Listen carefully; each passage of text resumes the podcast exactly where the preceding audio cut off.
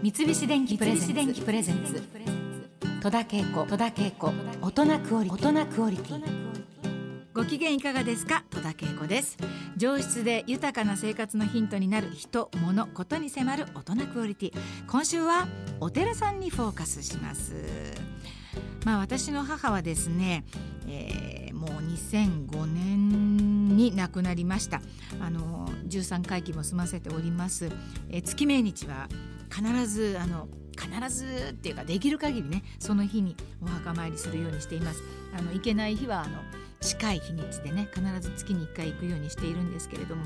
まあ、また先日はあの柳瀬隆先生の七回忌法要で高知県まで行ってました。お寺はだから私にとっては比較的あの身近にある存在だったりします。うん、そうは言ってもですね母が亡くなるまでは、まあ、ちょっとブランクがあったというかお寺さんとはもう本当無縁な状態でしたけれどもね、えー、今日はなんと東大を卒業してお坊さんになられた松本翔慶さんをゲストにお迎えいたします。翔慶さんはですねお寺カフェを立ち上げられたり、まあ、積極的に活動されています。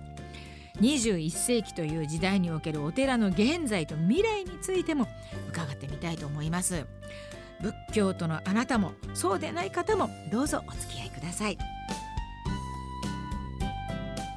三菱電機プレゼンツ戸田恵子大人クオリティ。この時間はチェインジズフォーザベター三菱電機がお送りします。それでは早速今日のお客様をご紹介いたしましょう。もう東京のど真ん中にあります港区の東京タワーに近いところにあります。浄土真宗のお寺光明寺で僧侶をされています松本翔慶さんです。ようこそお越しくださいました。よろしくお願いします。お願いします。まああの実はですね、えー、松本さんとはあの私知り合いでして亡くなったあの俳優の石田太郎さんがね、はい、実はあのお坊さんでして太郎さんは同じ事務所に私あのずっといましたもんですからその太郎さんと実はお知り合いだったという松本さんでそれでご紹介していただいたんですけれども松本さんが20代の頃からもう本当かれこれ長いお付き合いということになるわけですけれども、はい、まあ改めてご紹介させていただきますがえー、正慶さんというこれはあのお坊さんとしてのお名前というふうに今伺いましたけど、はい、松本正慶さんは北海道のご出身で、はい、そうです。で実家はやはりお寺さんなんですか？いやあの実家が寺ではなくて寺ではないんですよこれがね。はい、うん、そうなんです。まあとは言っても、母方の祖父ですね、はいはい、えー、実家が、うん、お寺だったのでまあまああの近い存在ではありました、身近にはあったと、でお坊さんになるためにはえー、それぞれの宗派を学ぶ仏教系の大学に大体進むっていうこれがまあ一般的なんですけれども皆さん聞いて驚く流れ翔慶さんは東京大学文学部に進まれます北海道 の結構な田舎育ちで、はい。うんうん、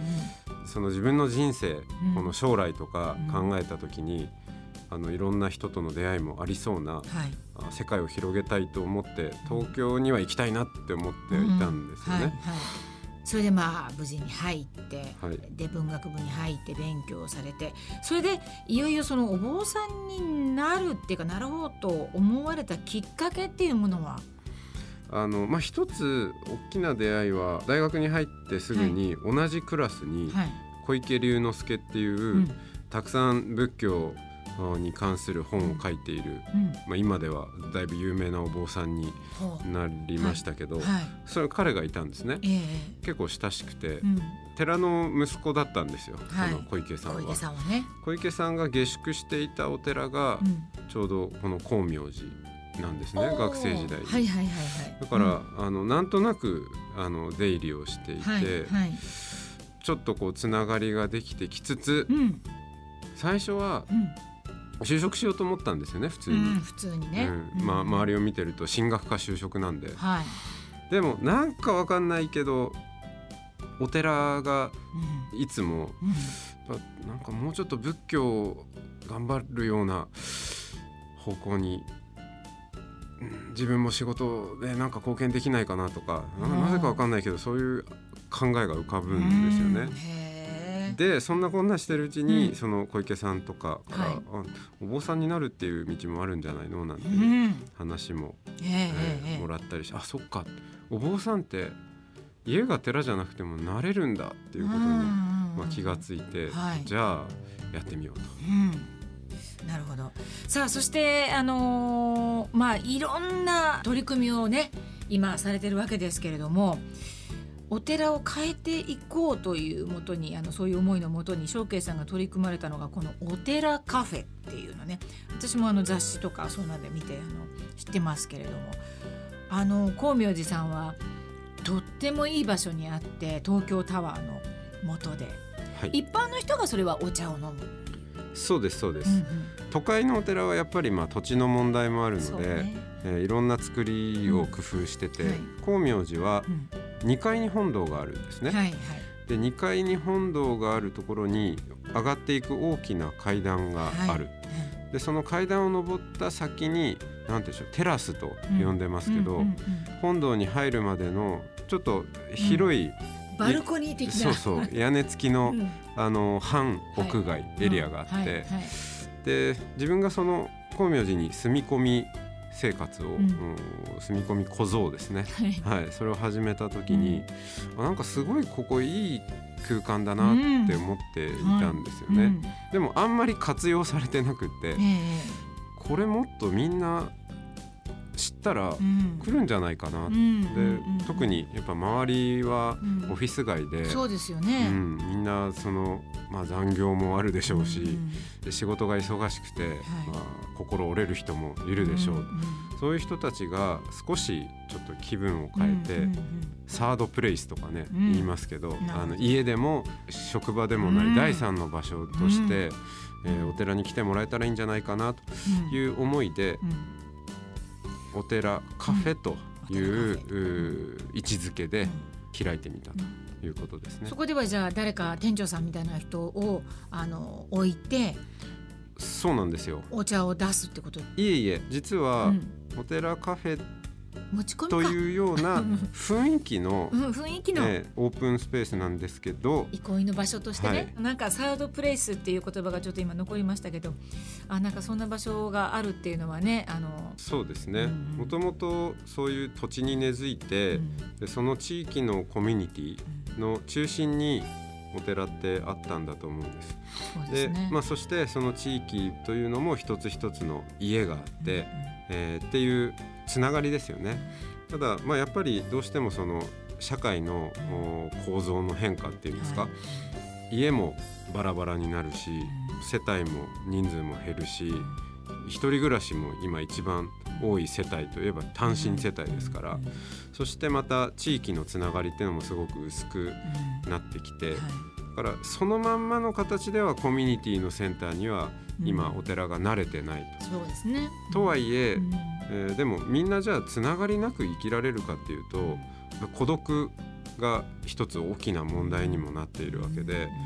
だから今まで通りではいかないけどでもやっぱりつながりは大事だよねっていうことで多分つながりを再構築しなきゃいけないんですよね。うん、そんなタイミングでこのお寺が今までとはちょっと違った形でもうちょっとクリエイティブにコミュニティをの新しいこう形を提案できたらすごいじゃないかな、まあ、それそれも一つお寺カフェの、うん、はい、そうですね、はい、いやもう素敵なお寺カフェなんじゃないかなというふうに思います。さあお寺を変えたいという希望のもとに僧侶になられた松本翔慶さんなんですけれどもインドの学校で MBA という資格も取られたそうなんですけれども簡単に言うと、うん、その経営の資格というか、はい、あの経営学修士ですね。でもそれインドで学んだっていうのはやはり仏教に通ずる国だからというチョイスですか？そうですね。これなぜまあ経営を勉強したいっていうふうに思われましたか？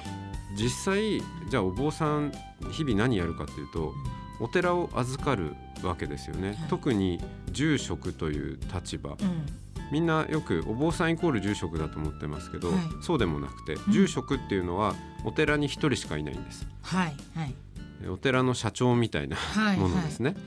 うん、で、えー、そういう立場にある人であればなおさらのことを、うん、そのお寺のお金の部分も含めてどうやって昔から続いてきたこのお寺を未来の世代に確かに渡していくのかっていう要は経営的なことがすごく大事になってくるわけです。でもそれを学ぶ機会がない。かといって今まで通りのやり方でただ続けていくだけでこれからのお寺がやっていけるかっていうとこれだけ社会の変化が出てくるとそれも難しくなってきてるということでこれはちょっとお坊さんとしてそういうことをちゃんと勉強しておく必要があるんじゃないかなと思ったんですね。なるほどね。すごい。そんなところにね目を向けるなんて。さあそんな中で、えー、松本さんは未来の住職塾、はい、っていうあの塾を開いているということで、はい、そこの塾長でもあられるわけなんですけれども。はいその MBA ですね、うんはい、そこで学んできた、うん、あその経営のこと、うん。はい、お寺の文脈に翻訳して、でお坊さんたちと一緒に学ぼうよと。いうのがこの未来の住職塾で、もう今8年目になりますけども。そんなに、はい、うんうん、卒業生も、えー、塾生も600人を超えまして。すごいですね。はい、であの面白いのは、うん、特徴は宗派ってありますよね。ありますね。えー、浄土真宗、はい、浄土宗何宗、うんはい、えー、その宗派壁があるというか、うん、交わることがなくそれぞれやってきたと。はい、でもこのお寺の運営経営マネジメントっていう共通テーマで、みんなで一緒に学び合おうっていうことで、宗派を超えて集まってるのがすごく大きな特徴です。そうなんだ宗派、宗教を超えていく、そして国境も超えていく、い、ろんなボーダーを超えていくっていうことは、超えようとするたびに、まず違いを知りますよね。そうですね。あやっぱりそれぞれ違うなって思いながらも、でも違うで終わっちゃったらそこで終わりなんですけど、その違いを尊重しながら、でもやっぱり同じ人間として共通の寄って立つところっていうのはグラウンドが何かしらあるはずでそれを信頼感を持って関係を作って対話をするっていうことのまあ面白さと、うん、ですね。そこにすごく意義を感じてますね。はい、お坊さんの世界に革命を起こそうとさまざまなことにチャレンジされている翔慶さんですけれども最近はあのー、光明寺さんであのテンプルモーニングっていう活動されてるそう、はい、これはテンプルモーニングってどうなことですか、まあ、お寺って朝、うん、あのお経を読んで、はい、そしてまあ掃除をしてとかっていう一日のルーティーンですね、があります。はい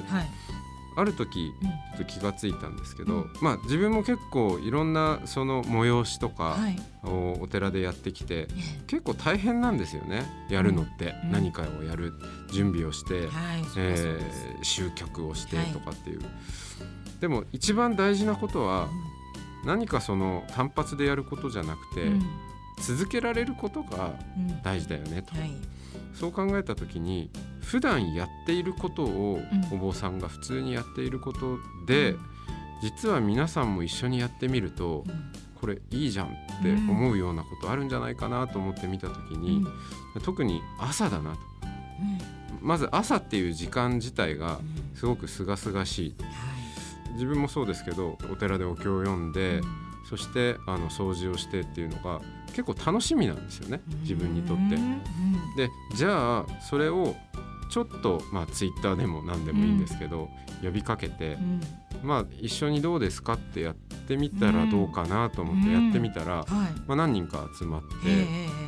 皆さんすごく「いいね」でそこからこう「行ってらっしゃい」出勤をしていく。あじゃあこれちょっと定期的にやってみようかなと思って、はいはい2週間に1回ぐらいですかね、うんうん、朝7時半から8時半、うん、先ほど言いましたあの光明寺のテラスのところにみんなで集まって、うん、お経を読んで、うん、えー、お掃除をして、そして最後はみんなでちょっとお茶を飲みながらお話をするっていう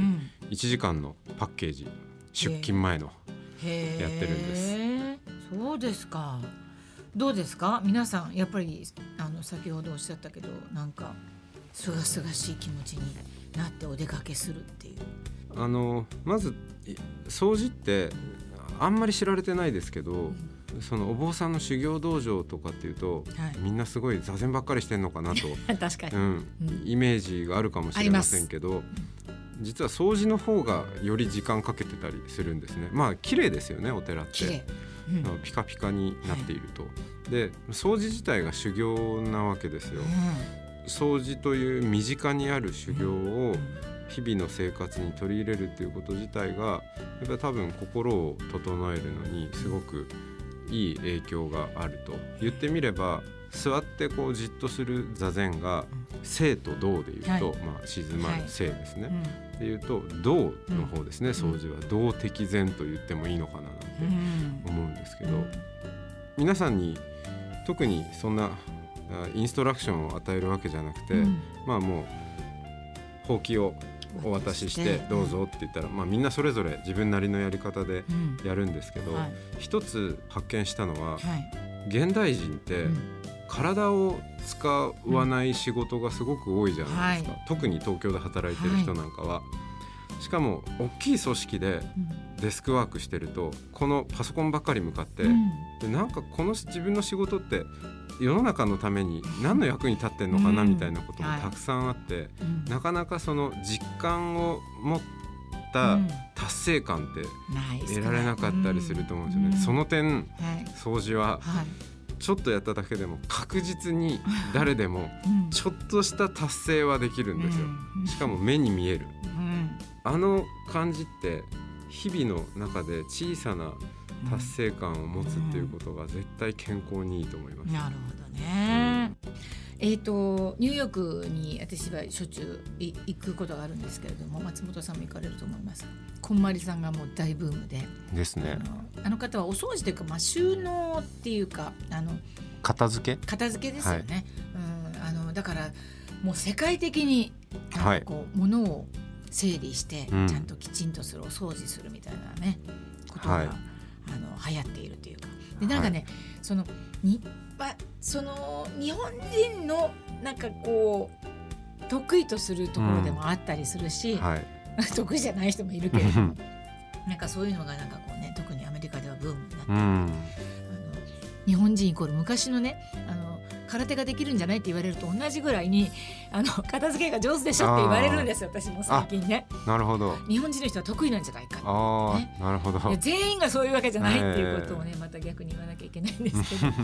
こうもね流行ってるということで、うん、さああのお掃除のこの大切さをもっと知りたいという方はですね、えー、松本さんがご本を出してらっしゃいます「ディスカバー21」から発売中の「松本翔慶さんの最新刊です。心を磨く掃除の習慣、はい、これを読んでいただくとあのますますあのいろんなことがわかるんじゃないかなという非常に読みやすい本です。だから私も読ませていただきましたけど、まあ、自分の体験だけじゃなくて、はい、いろんなその先輩のお坊さんたちに、うん、この掃除の道というか聞いて、うん、でそういう知恵も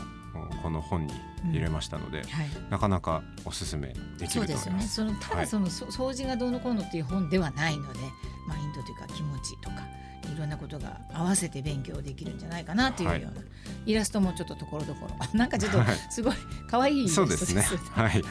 ほのぼのとした、うん、ホッとする感じのイラスト最初に書いた、あの掃除の本は、実はあの世界15カ国語以上に